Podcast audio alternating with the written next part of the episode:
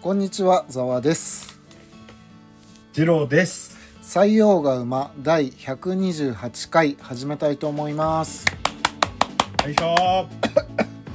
いやー、すっかり寒くなりましたね。ー。なんかいつもあれですね、ザワさん入りがジジイみたいですね。 いや、もうじじいですからね。 いや、あのー最近毛布を出しまして、ああ、毛布ね。うんはい。い、や、もう必要ですわ。ええそうですね。うん、寒いもんね。暖房器しょう具がなっいて何使ってるって言ってましたっけえっと、えーエアコンとオイルヒーターを使ってたんですけど、おおちょっとなんか去年、まあその、えー電気代が高くなった、なってたっていうのもあるんですけど、はいはいちょっと去年の冬すごい電気代いってもってちょっとオイルヒーター今年はやめようかなと思ってる感じですねあオイルヒーターって電気かあーうんあの中にそうんのオイルが入ってて、電気の力でなんか温める感じかなあの電気毛布がいいらしいですよ電気代安いってあー突っ込めばいいんじゃないですかねえ突っ込めばいいんじゃないですかねいやまあまあそうなんですけど いやいいですよいやそもそもあれなんですよねなんかやっぱ日本の建築うーん建築ってやっぱりこう断熱材があんま入ってないからあー、えーっと夏は暑く冬は寒いとはいえ死ぬほどではないからなんとか乗り切れてるみたいあーなるなそう確か北海道なんかは断熱材とかしっかりしてるんやったかなほどあーまあそうでしょうね北海道死んじゃうからね普通そうにそうそうそうそうだからあのけあのた、えー、お家を建てる段階でうんまあマンションとか建てる段階でその断熱材とかしっかりしとけばまあそんなにあの暖房とかに頼るりうーん頼る率も低くなるのではという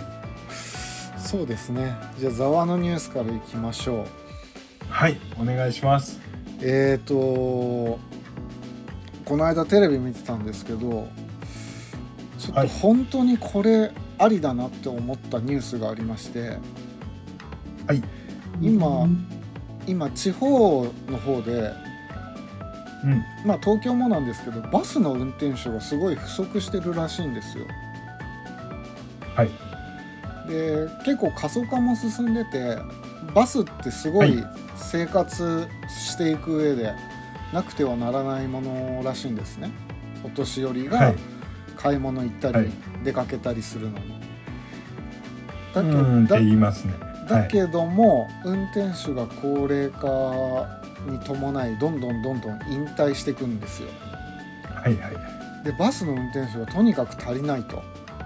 いはいでもう争奪戦らしいんですね地方と地方の方々からああうちに来てくれうちに来てくれとそうそうもう引く手うん余ったらしくて、はいはいでバスの運転手さんの平均年収が、えー確かね、年収400万円ぐらいなんですよはいはいはいまあでもその地方とかだったら400万でも家賃とか全然安いから全然生活できるんですよねそうですねで今そんなに引く手あまたならってことでセカンドライフでバス運転手になる方っていうのも結構増えててはあ、はあはあはでバスの運転手になるには大型二種免許っていうのが必要なんですねあ、はいでそれをなんか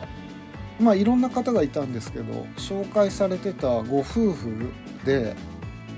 まあ、はい50代のご夫婦で、は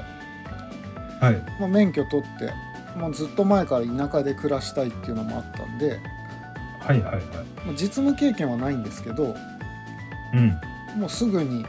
来てくれ来てくれっていろいろ言われたらしいんですよおーでまあ争奪戦なので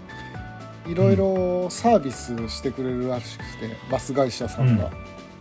あー待遇がいいわけですねそうそうで僕がいいなと思ったのは岐阜県のバス会社さんは営業所内にもう温泉施設が用意されてるらしいんですよ、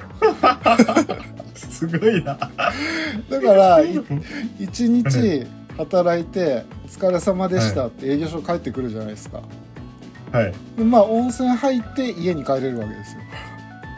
ああ、その温泉っていうのは、その源泉なんですかね。もう源泉かけ流しですおお、素晴らしいですね。はい。あとはまあその大型二種免許が必要なんで、はい。まあ、うちのうちの町で、まあ、うちの市でっていうのかな、まあ、運転手さんになってくれるんだったら、まあ、バスの、その免許の講習代は全額支払うとか、ああ、すごいですね。うんまあ、とにかくねちょっとバス運転手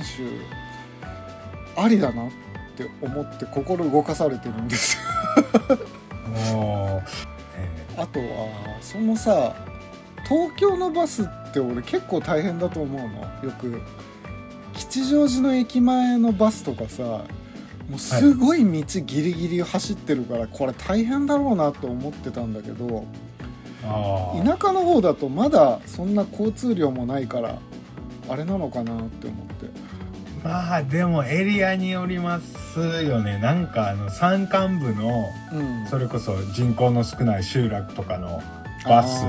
なんかだとこう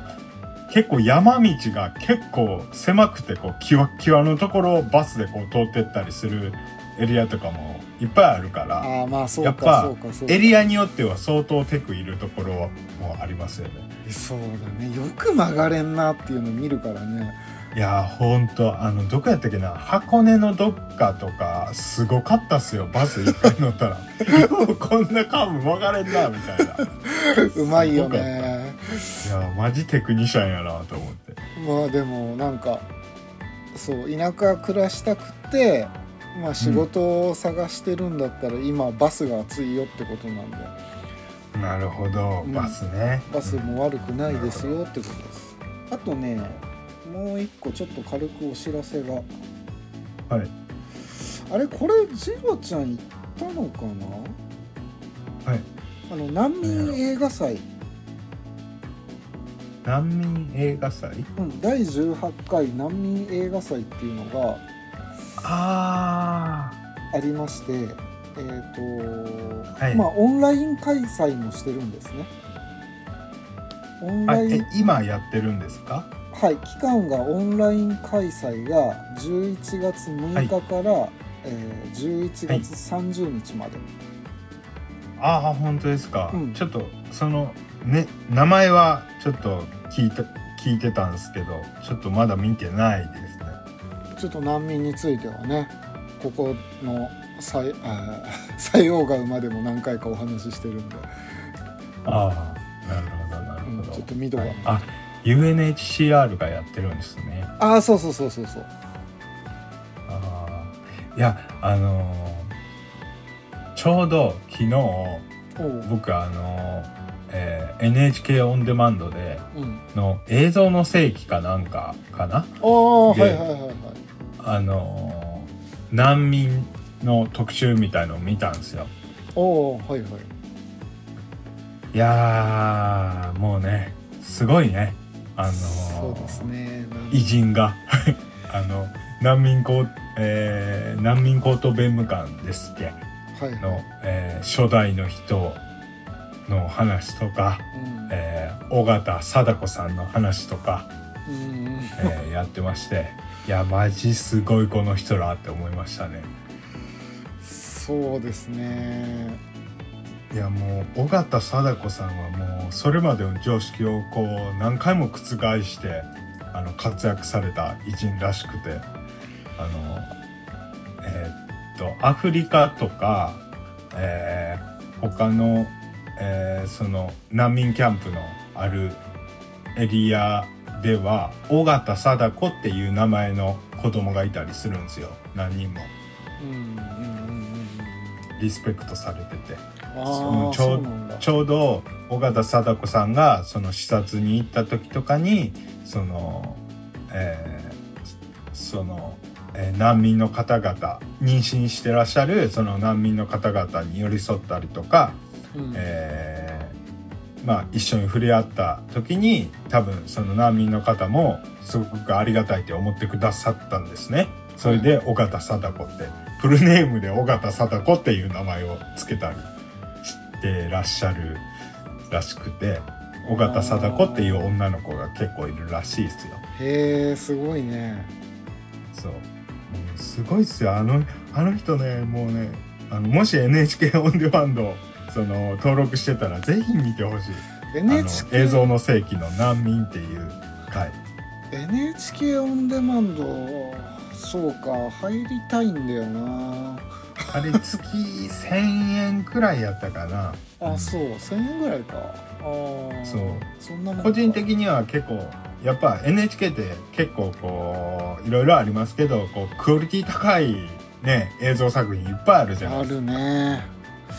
ありそうますねだだから僕結構見るから、うんまあまあ1000円くらいいいかなあれネットフリックスはやめたんだっ けあ、えー、速攻やめましたねあ ち ょそうなっのとねあの時間がね足りんくてねネットフリックスまでなかなかあの時間作れなくてこれは無理やと思ってあもう今アあマーゾンプライムだけですあアマプラと NHK オンデマンドかあそうですねでそのプライムビデオの中で NHK オンデマンドも見れるっていうそうかそうかそうかそうかはいはいはいそうあでもあれですよ両方とも契約してますけどねうんうんうんうん結構やってんなあとあれもやってんでしょ聞くやつもオーディあオーディーブルオーディブルうんはいあれまあもしかしたら近々やめるかもしれないですけどあそうなんだいやポッドキャストをいろいろ聞いてたらあこれやっぱまた時間足りんくなるな と思ってそうなんだよ、ね、ちょっとどうしようかなって思ってるいところいろ見たいですのはあるんだけどねその時間がないんだよねいやそうなんですよねわかりましたそうですねそ僕の方からはそんな感じですがジロちゃんの方からは何かありますかああそうですね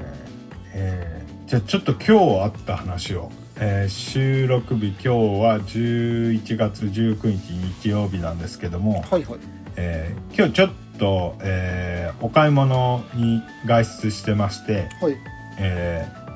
家に帰る途中で、うんえーあれはどこだったかな渋谷駅だったかなうんで、えー外国人の方に声かけられたんですよ。渋谷まで行ってたんだあそうそうそうはいはちょっと欲しいやつが渋谷にしかお店なくていうんで、えーその人がえー武蔵小杉に行きたいとああ東横線かそうそううんメモをメモを、あのーえー持ってらっしゃってはいでそこに「武蔵小杉」って書いてあってうん「この電車でいいんかね?」みたいなことを聞いてきはるからはいはい「あええよええよこれでええよ俺もちょうど乗るとこやから一緒に行こう」みたいな感じで一緒に乗ったんですよ。はいはいで、えーまあどこの人かなと思って聞いてみたんですよね。うんそしたらアフガニスタン人だと。へえそうなんだ確かに顔がこう中東っぽいあの顔つきの方やったんですよね。ああえー、マジかアフガニスタン人会うの初めてかもしれんと思ってああそうでだねあのちょっとまあえーあの日本に旅行できてんのとかなんかいろいろ聞いてたんですけど、えー、何やったかな、えー兄弟の方が沖縄で働いてらっしゃって会社をやってらっしゃってうんでそれであの1年間沖縄で働いてたと。はいで、えーちょっと、えーいえー UAE アラブ首長国連邦の方に友達がいてそっちの会社で仕事することになって、えー今夜の飛行機で UAE に向かうと。ほうほうほうほうで武蔵小杉からちょっとまた電車乗り継いで羽田に行く途中やったんですね。うーんふんふんふんそうそうそうであの僕ちょっとやっぱアフガニスタンちょっと興味あったからちょっと聞いてみたんですよあの、アフガニスタン行ってみたいんだけどどんな感じかね みたいな聞いたらふんうん「あ今全然あの安全だよ大丈夫だよ」って言うてはってほうほうほであの僕なんか YouTube かポッドキャストかなんかでアフガニスタンとかの人ってすごいや親切で優しいみたいなの聞いてたからなんかアフガニスタンの人って優しいって聞くけどどんな感じかねって聞いたら、うんあみんな優しいし全然お金受け取らずになんかいろいろ親切にしてくれるよみたいなそれにいろんいろいろ値段がやっぱ日本と比べるとチープだからそうチープみたいなことを言ってはってうんおーでえーっと多分多分僕の あのヒアリングが合ってれば、えー今はもう米軍もいないから安全やでって言ってたんですようんあねあはいはいはいは米軍も撤退したじゃないですかいうんうんで今、えータリバンが一応その実効支配みたいな形になってるんですよねはいはいでああアフガニスタンそうかじゃあちょっと行ってみたいなって思っててうんで、えーその後そのアフガニスタンの方を、えー武蔵小杉でその後乗り継ぎとかがちょっと難しそうやったからうんメモにメモをちょっと書いてあげて渡して、気をつけてねみたいな感じでバイバイしたんですよ。おーはいはいでその後あの外務省のアフガニスタン危険情報をちょっと調べてみたんですよねネットで。うんうんそしたら、アフガニスタン全土レベル4で退避してください。渡航はやめてくださいっていう、もう危険度マックスの状態になってたんですよ。えー、って。どういうことどういうことどっち信じたらええのって思って。まあそうねまあ、まあね。 まあでも結構あるんでしょうね。あの、いや、もちろんその人の言ってることを100%信じてるわけじゃないけど、実際行ってみたら結構平和やったみたいな話はよく聞くし。うんうんうんうんうんそうそうそう。そんなことがありましたって話です。えそれ会話全部英語あ、え、英語ですよ。で全然片言ですけど。でもやっぱ、そのあー中東の人やから、中東とかそのアジアの人やからかもしんないですけど、うんあのー、その発音が、イントネーションがうん結構わかりやすいんですよ。欧米人より。ああなるほどねはいはいはいそうそうそう。だからこう、なんて言うんですか、文法とかめちゃくちゃやったりするけど、あのー、えーなんて言うの単語単語がなんとなくわかるっていうか。うん、ああなるほどねそうまあまあ俺なんかよりかはやっぱ全然英語喋れはるからよくわからないところもちょこちょこあったけどまあでもコミュニケーションが取れているわけでしょなんとなく、あー なんとなくいやいやいいですねそれはうんいやアーフガニスタン、ね、やっぱ僕すごい好きだらけに見えたんかな あこいつやったら喋りかけられるって思ったんかなまあでもよかったよ教えられてうんうんうんいやすごくよかった、なかなか道聞かれてんのはわかるけどどう説明していいかわからないみたいな時あるからさあのあー交番に連れてったりしちゃうわけね俺うん、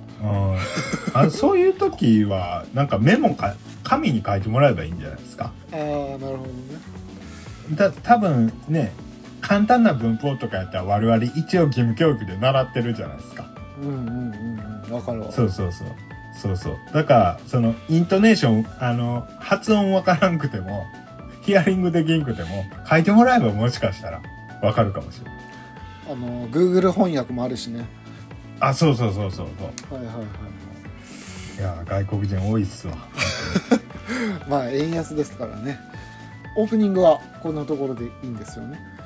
あ全然大丈夫ですはい本日は私の方からはい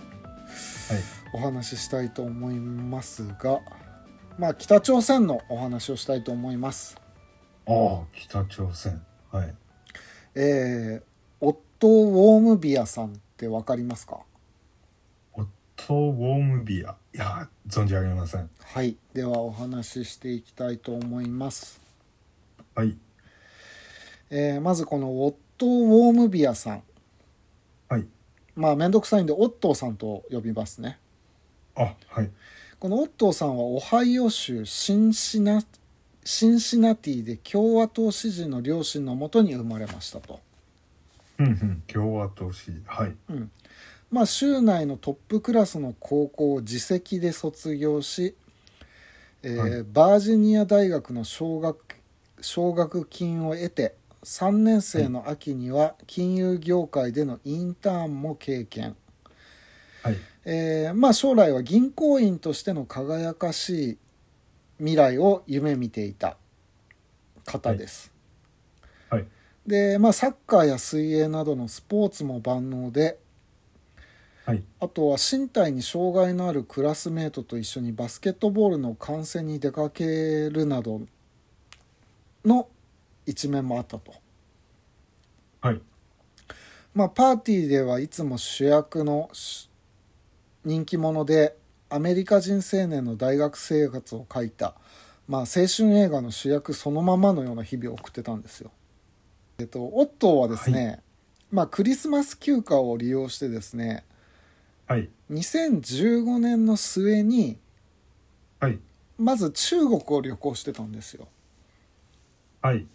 まあ、そこでですね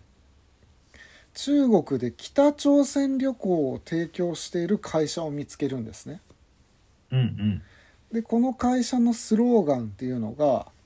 はい。 「この旅行はあなたの両親があなたに行ってほしくないと思ってるものです」っていうスローガンだったんですよおー、なんか、そそりますね。まあオオットーはもうもともと冒険心にあふれていたんで、はい。まあ、このツアーの参加を決めるんですねはい。まあこの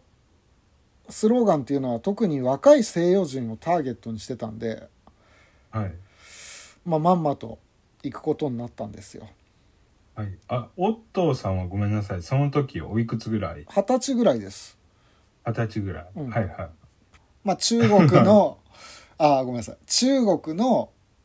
まあ、旅行会社が提供しているツアーはいに参加することにしたんですね、おー。これがヤングパイオニアツアーズが主催する5日間の年越しツアーですおー、ヤングパイオニアツアーズ。はい。で北朝鮮をまあこれで訪れたんですよはい。でですねまあ平壌の国際ホテルに滞在してたんですねおー、首都の平壌ですね。そうですそうです、それでですねえっ、とまあ他にもアメリカ人イギリス人オーストラリア人っていろんな方たちと一緒にツアーを回ってはい。もう基本的に欧米人ってことですね。あそうですね欧米人基本ですね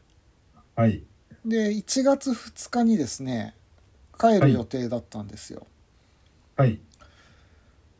で帰,、えー帰りの便に乗るためにこ空港に向かったんですよはい。で空出国手続きを待つ列の最後にいたのがオットーですねはい。でオットーの番になるとですね、はい。まあ、係員が書類をやけに丁寧に調べ出したんですねうん。でやがて2人の兵士がつかつかとやってきて青年の肩を叩いたとはい。それで拘束されてしまうんですよオットーさんはああ、はい。北朝鮮にはい。でこのげあーなんで拘束されたかっていうとですねはい。この平壌のホテルに滞在している時に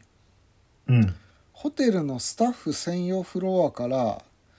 えーん。政治宣伝看板を盗んだっていう容疑がかけられたんですねおおはい。でこの看板には金正日への愛国心で強力に武装しようって書い書かれた看板だったらしいんですよ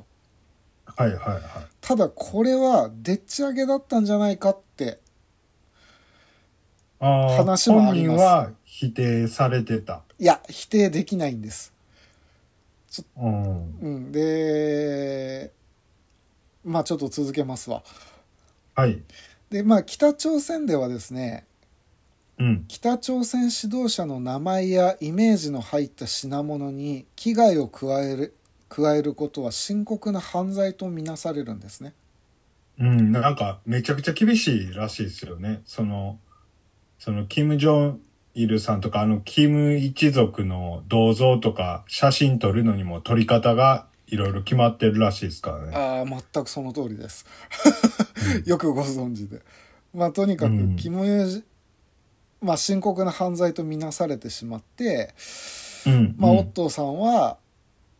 空港から出国しようとした時にまあ、うん捕まってしまったんですようんうんでこの窃盗された証拠とされるビデオは、うん。うん。まあ、北朝鮮側から提出されて、まあ、18秒の低解像度ビデオでおおまあはっきりと認識できない人物が壁から看板を外し床に置い置いてるようなー。うん。画像だったんですけどまあ看板を外す人のか顔なんかも全然認識できないわけですね。はいはいはうんでオットーはですねそれから約1ヶ月後ぐらいですね2000、はいあ2月29日の記者会見でい。はい。で北朝鮮のプロパガンダを盗んでアメリカに持ち帰ろうとしたと告白したんですよなるほど。だけどこれも多分言わされてたんじゃないかって言われてますはい。でその理由っていうのが、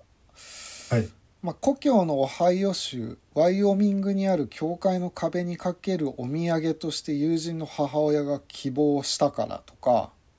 ああ、はい。でその友人の母親はあのお礼に1万ドルの中古車を提供することを約束してくれたとかなんかわけのわからない理由を述べてて、うん。うん、で家族は非常に財政難に苦しんでいるためこの申し出を受け入れたとか語ってるんですけど別はにいそんな裕福あの貧乏な家庭じゃないんですよ。まあね、そんな海外旅行するぐらいやからね。うん、まあそれで、まあ、捕まっちゃってで3月16日はい。北朝鮮の最高裁は国家反逆罪でオットーに、えー労働強化刑15年を宣言しましたと15年。はい。この裁判も約1時間で終わったらしいですはいはいはそう3月16日なんでさらに1ヶ月後ぐらい経ってるんですけどまあその、看板を外しただけで禁錮15年って決まっちゃったんですね刑が。い。はい。でこれは国連もですね北朝鮮外交官2人と会って釈放を求めてたんですけど、うん。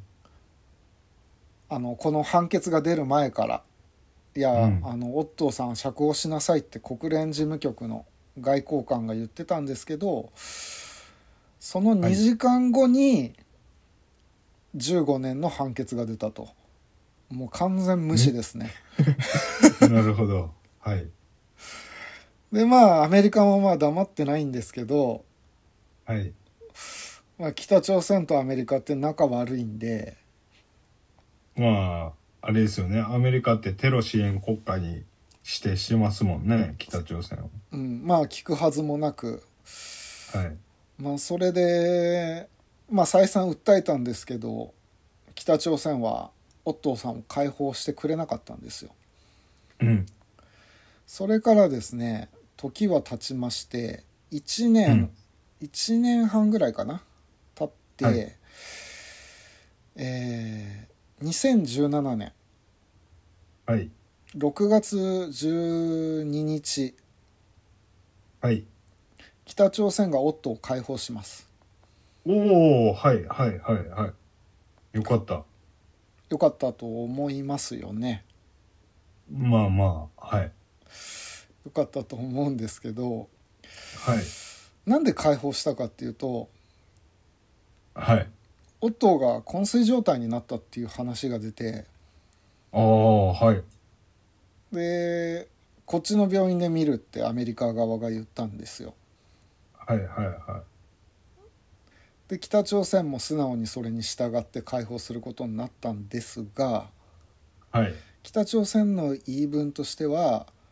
はい。ボツリヌス中毒になって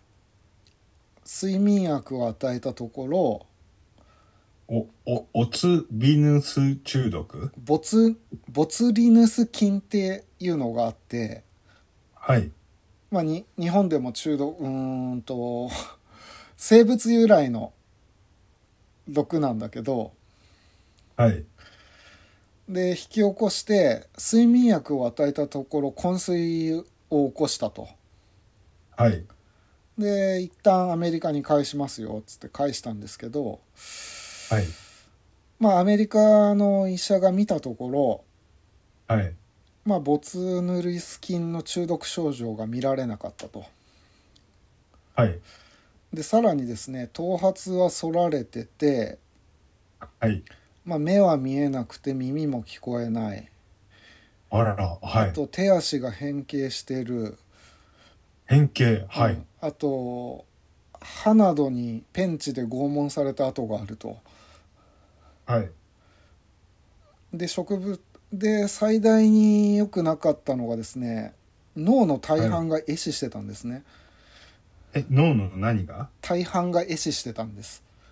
ええで1日経った後死亡してるんですよお父さんははい。はい。はい。はい。でまあまあ北朝鮮が、まあ、ボツヌリス菌に感染したって言ってるだけなんですけど、はい。まあ、実際はかなりひどい拷問を受けてた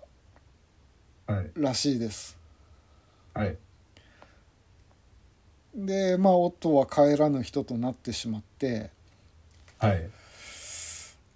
それでですやっぱり両親が切れるわけですねここでいやーまあ、そらそうでしょう。はい。でこのオットーの両親っていうのは、えー、とお母さんの方がユダヤ人でお父さんの方がもともとドイツ人なのかなはい。でですね両親はですね北朝鮮側に10億ドルはい。の賠償金を請求する裁判を、えー首都ワシントンの連邦地裁に起こしたんですよはい。で北朝鮮にはワームビアワームビアってオットーさんねオットーさんの拷問はい。あと超法規的な殺人に関して責任があるはい。で536億円の支払いを命じたんですけども、はい。まあ、北朝鮮側は裁判に出席もしないしはい。あまあもともと経済制裁によりアメリカの金融システムから排除してたんで資産のはい。差し押さえなどは困難だったんですようーん。はい。ただ両親は執念で頑張りましてはい。北朝鮮が世界各国に保有する資産を探し出したんですねおおすすごいな。これはなんかね、ユダヤの方の人脈とかユダヤ系の人脈とかも結構使ったらしいですいやーすごいっすね。うんはい。で米国内の銀行で凍結されてた、まあ、北朝鮮関連口座の資資金、えー25億はい。 4900万円をあぶり出して、円、円ですかそうです円。はい。あぶり出してまあまあ使えなくしたとうん。まあまあ大した大したっていうものすごい大金だけどうん。裁判で決まった500何536億円に対うん。しては大した金額ではないんですけども、まあ、そうですね。うんはい。まあオットーさんは私たちは死ぬまであご両親はですねはい。私は死ぬまで北朝鮮政権崩壊のために力を尽くすだろうと最後語ってたんですよ。あであ、なるほど。うん、オットーさんの拷問なんですけど、はい。まあ、脳の一部、まあ、大半が壊死してたのははい。ちょっとはっきりとは原因わかんないんですけどそのはい。ロボトミー手術みたいのを受けてたらしいんですね。う何ですか、それは。あロボトミー手術知りませんかねなんか聞いたことあるような、ないような。えっ、とロボトミー手術っていうのはですねはい。えっ、とまあ1940年代になるんですけど、はい。まあ、精神病の治療として、はいえー頭蓋骨に穴を開けはい。頭蓋骨ってこのね額のあたりですね人間の、はい。はい。はい。ここに穴を開け脳の前頭葉の一部を削除するんですね、うん。でそれをやると不安発作と妄想で悩んでいた患者も処置後は症状が改善されたっていう手術で結あー構されてたんですなけるほどなるほはい。はい。もう後にものすごいこれは危険で危なくてあの人格がなくなっちゃうような手術だったんではい。もう完全に今では禁止されててはい。あのやっちゃいけない手術になってるんですけど。はい。えーこれをですね、えはいー。外傷なくやるんであのレーザー治療でされてたんじゃないかって言われてますうん。それは、何ですかアメリカの医者さんが言うてはるんですかうんなんか言ってますねうん。あのー穴開けてはい。一部を切除したらすぐにバレちゃうんで、まあ切らな切開しないでも脳の一部を破壊するためにレーザー、はいレーザー当てて中を焼いたんじゃないかみたいな話が出てます、なるほど。そう、そういう説もあると。うんまあでも、まあ、原因が脳がちょっと壊死してたことが原因で亡くなっちゃってたんで、はい。うん、ちょっとなんか何をされてたのかはっきりとは分かんないけどはい。なんか人体実験的なことをされてたみたいですね。うん、なるほど。うんまあ、脳がエ死やから、まあ、そうですよね。なんか、外的、外的なものでは、なんか考えにくいですよね。外的な要因では。そうですね。まあなんか後ろから鈍器で殴るとか、うんそういうすぐにバレるようなことはしてないんですけど、うんただまあなるほゴどン、まあ手足が曲がってたり、その無理やり歯並び変えさせられてたりっていう拷問跡は見つかったんで、その もう一瞬にして当時22歳だったらしいんですけど、えまあ現実にこんなことが今今もっていうか行われているんでねあのえ。うん。旅行する際は日本も気をつけないといけないですよね日本人も。うん。あそうとっすね。っていうか、まあ、アメリカ人なのによく行きましたねってまず思いましたね。そうなんですよね。うん、いや、その、さっきも言いましたけど、アメリカって、まあ、北朝鮮だけじゃなくてイランとかもそうですけど、テロ支援国家に指定してるわけですよ。はいはいはいはい北朝鮮を。はいはいそれってもう、もう、もうあからさまに喧嘩売ってるってことじゃないですか。そうですよはいはいだからその国の国民が別にその北朝鮮のこと嫌いじゃなくて、うん別にあのアメリカがアメリカ政府が北朝鮮のことを悪く言っててもそれを別にしん100%信じてるわけじゃないアメリカ人だっているはずじゃないですか。はいはいはいはいとはいえでもテロ支援国家に指定してるっていう政府が統治する国の国民やからまあよくは思われないですよね。まあ向こうからしたら完全に敵ですからねそうそうそうそうそう。ま、まだ日本の方が多分敵対意識はまだマシやとは思いますけど、北朝鮮から向けられてる敵対意識は。そうですねでもアメリカはもうバッチバチやから、よく行ったな。うん。だからそすごのい中国のツアーなんですよアメリカから直接のツアーでそんなツアー多分ないんですよはいだはいはいかはらい。中国のツアーにうん。はい経由で行ってるんで、はいはまあ他にもね、アメリカ人何人かいたらしいんですけど、まあ、い。はい。まあ、誰でもよかったのか、まあ、オットーさんが、まあ、選ばれちゃったんでしょうねおそらく運悪くというか、まあちょっと亡くなった方に対してこういうこと言うのは本当忍びないですけど、その、もしかしたら、もしかしたら本人は意識してなかったかもしれんけど、北朝鮮の人から見ると不敬に当たるようなことを、オットーさんがやっちゃったかもしれないですよね。本当にあまあまあもちろんそれもありますよまあ22歳だからねそうそうそうそう羽目を外すこともあるでしょうお酒飲んだりしていやまだ、まだ、ちょっと比べるのもなんですけど、まだ日本の方が、に、日本人の方が、なんとなく同じアジア圏やから、なんとなく、こう、お辞儀するとか、なんかそういうれ、礼儀の共通性あーはいはいはいみたいのは、欧米人よりかあると思うんですよ。北朝鮮と。はいはいはいはいだから、まだ日本人の方がそういう意味では、あの、実際に接してみると悪くは思われにくいんじゃないかなって思うんですけど、なかなかね、だって、向こうのその、北朝鮮の国民の人とか、ね、北朝鮮って一部の方しかそのネットにアクセスできないって言うじゃないですか。はいはいはいはいだからそういう人たちから、その、なんて言うんですか、欧米人とやっぱ文化が多分全然違うから、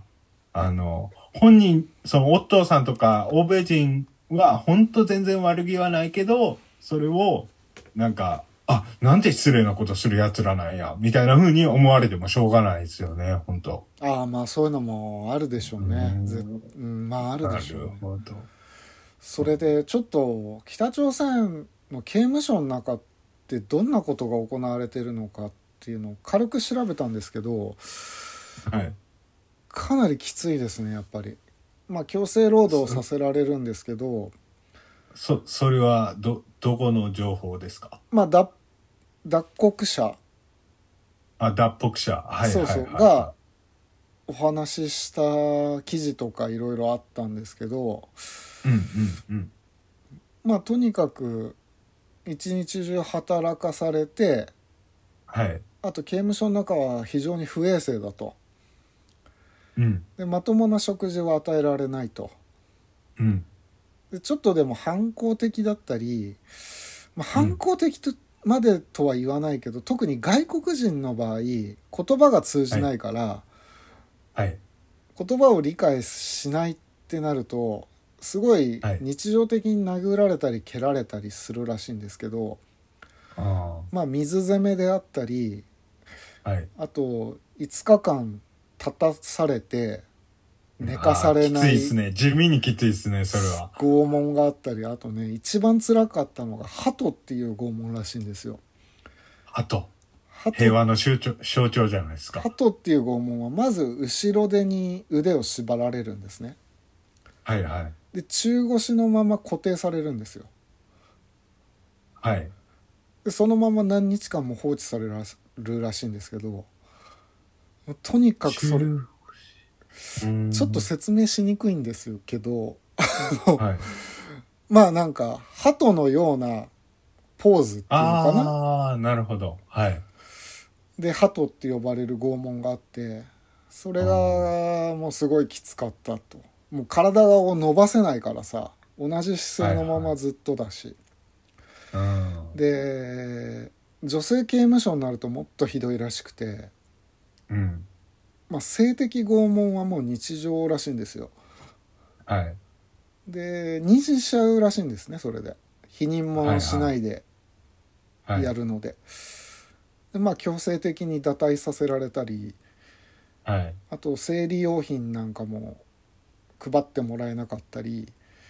はいはいはまあ、とにかく女性は女性ですごいひどい目に遭うらしいですい。うん、なるほど。こういう話が今だから少しずつ出てるんですけどはい。ちょっと前だとこんな話も全く出てないんでうん。あとうんまあよく韓国の方にね脱国すするんですけどラっぽくね。はい、そうですね はいごめんなさいするんですけど、はい成功率は0.5%ぐらいらしいですうんまあまあね、そらね、難しいですよね。であと韓国に行ったからってうん。その楽な生活になるわけでもらないらしいですほうほうんなんか向こうに行ったは行ったで大変だみたいな記事もいくつかありましたねう。うん、それは差別とかってことですか。まあ、差別もそうだしあとずっとやっぱり監視させられてるらしいんですよスパイみたいな容疑もかけられるからうん、なるほど、なるほど。だから北朝鮮にいても韓国にいてもずっと監視されてるって言って、うん。であとまあ北朝鮮に残してきた家族とかはやっぱりひどい目に遭うからいやー、そうっすよね。うーんなかなかやっぱりあの国を今すぐどうこうとはできないですけどやっぱりちょっととんでもない国だなと改めて思いましたね。うん、なるほど。なるほどですね。うん、まあ日本人も前、はいはい、前ちらっと、あ、え大丈夫ですかあ大丈夫です大丈夫ですはいはいあちょっと前、あの、えー、脱北 YouTuber の人の話をちょっとしたと思うんですけど、はいはいはいその時言ったかなその人は、えーっと、幼い頃に、えーお母さんは亡くされてるんやったかなちょっとうろ覚えですけど。うんで、えーお父さんとかと、えー脱北しようとして、で、なんか離れ離れになっちゃって、お父さんだけ脱北したっていう形になって、うんで、子供の、あ、それ子供の時で、で、そのまま、えー捕まって、北朝鮮に捕まって、で、ずっとこう、もう一回脱北しようみたいなことを計画して、で、脱北して、中国側から脱北して、で、なんか韓国行って、で、日本に今、たどり着いて、エンジニアとして働いてる人やったかな確か。うんうんうんだだからその人の場合は多分北朝鮮にもう家族がいないわけですよ。ああそうねそうね、んそうそうそうそう。だからまあまあまあいいろいろそう簡単な話はないかもしれないけどその北朝鮮に家族がいないっていう面で言えばまあ一回出ちゃえばある意味こう解放されるそうですねっていうはいはいのはあるのかなと。うんいやー結構あ近い国ですけどあとは、やっぱり日本人の拉致拉致ってさはい。あったけどなんかやっぱすごい話だよねある日突然拉致られて別の国に連れてかれてさはい。で言葉を覚えさせられていやー拉致事件って実際に日本であってまだ解決してなくてっていうのが、はい。なんかすげえ話だなと思ってそうですね。リアリティがさうーんいやーまだ全然解決してないんで本当にもうちょっと政治家の皆さんには頑張ってもらいたいですけど。うんなかなかね、でもまあ、そうですね、頑張ってほしいけど、どう頑張ればいいのかわかんないですけど、まあね、うんちょっとなんだっけ小泉さんの時だっけえーえ、その、拉致被害が結構、もては、えーピックアップされたのが、そうそうそうそうあの頃なんとかなるかなって一回思ったんだよなあー全然ダメだったね前多分、一回話したと思うんですけど、僕、大学の頃、うん大学生の頃、あの、バイトを一日、ちょっと、あの、忘れてて、はいはいはいあの、無断欠勤してしまったことがあったんですよ。ああはいはいはいはいで、その時に、そのバイト先の店長が、あおあの、あの、もしかして、あちょうどその時も、その、北朝鮮拉致の話が出てて、あニュースで。はいはいはいはいえ、もしかして、彼拉致られたみたいな話にざわざわなって思って。はいはいはいなんか、まあ、まあ、あの、手前味噌ではありますけど、うんあの、俺が、あの、性格的に黙って無断欠勤するようなやつじゃないって思ってくだくれてはったから、ああーはいはいはいはいはい余計そうねえ、し、しかも連絡がつかないと、携帯に電話しても。あー俺ちょうどね、その時ね、携帯がちょっと止まってたんですよ。あーななんでか忘れたけど。はいはいはいで、使えない状態で、で、わざわざ店長、その大学の、その、えー、方にも連絡してくださったりしたんですけど、あー俺携帯が使えへんから、大学も連絡しようがないわけで すよ。そうだよねうんそうそうそう。ほんで、しばらくして、あのーえー次の、その、し出勤日に、あの、何事もないかのように出勤したら、うんおい、生きてたみたいな風に言われて、いやでもそれはね心配すると思うわいやー、ほんと申し訳なかった。いやーえらいこっちゃいやーもうね、ほんと、今じゃ笑い話ですけど、ほんと悪いことしました。いやーまあ本当そうですよはい。まあ怖いですよね本当にあのーまあこまあ、でもちょっと、アメリカが出てきたことでちらっと思いましたけど、うんまあちょっと、まあ、意味合い的にずれるのかもしれないけど、まあアメリカもちょっと似たようなことしてますよね。ああそうですかうん似たようなことっていうか、あの、911のテロがあったじゃないですか、2001年に。ああはいはいはいはいはいはいで、そっから、まああの前、その、スノーデンさんの話した時もちらっと言いましたけど、うんまもうスマホからこういろいろ監視ができたりするわけですよはね。いはいはいでそれつながりなんかなどこやったっけモーリタニアかどっかあのアフリカの、うんえーある人がまあその人だけじゃないと思うんですけどこの人がもしかしたらそのアルカイダとかとなんかつながりがあるんじゃないかっていうことで捕まえたり多分その人だけじゃなくて他にも捕まってる人いっぱいいると思うんですよね。はいはいで、そういう人たちをキューバのグアンタナモ基地やっけやな。はいはいキューバにある米軍の基地。うんそこに収監して、まあ、ご、そのさっきの北朝鮮ほどではないかもしれないけど、拷問したりとか。国際的に禁止されてる拷問かなんかしてたんだよね